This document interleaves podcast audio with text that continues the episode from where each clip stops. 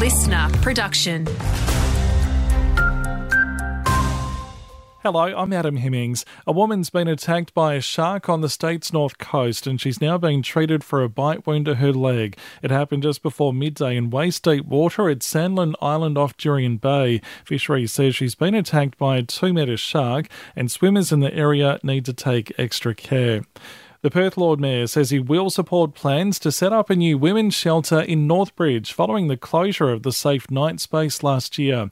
The City of Perth will hold a vote tomorrow night to allow Ruah to run a nightly service from a James Street location. Premier Roger Cook says it must go ahead. The City of Perth uh, officials have recommended to the Council that they approve the facility, so I'm looking forward to the City of Perth doing the right thing by these vulnerable women. The search continues in New South Wales for the bodies of Sydney couple Luke Davies and Jessie Baird. Police are focused on a property near Goulburn days after charging a serving officer with their alleged murders. Deputy Commissioner David Hudson is also alleging a friend of the constable purchased an angle grinder and a padlock, but he says the woman is not a person of interest. She was left at the front gate whilst he disappeared for a period of 30 minutes um, before returning to her, collecting her, and then uh, returning to Sydney. WA's latest lotto millionaire is yet to claim their prize. The lucky player won $1.3 million in Saturday night's draw after purchasing their ticket from the Lucky Charm in Pinjarra.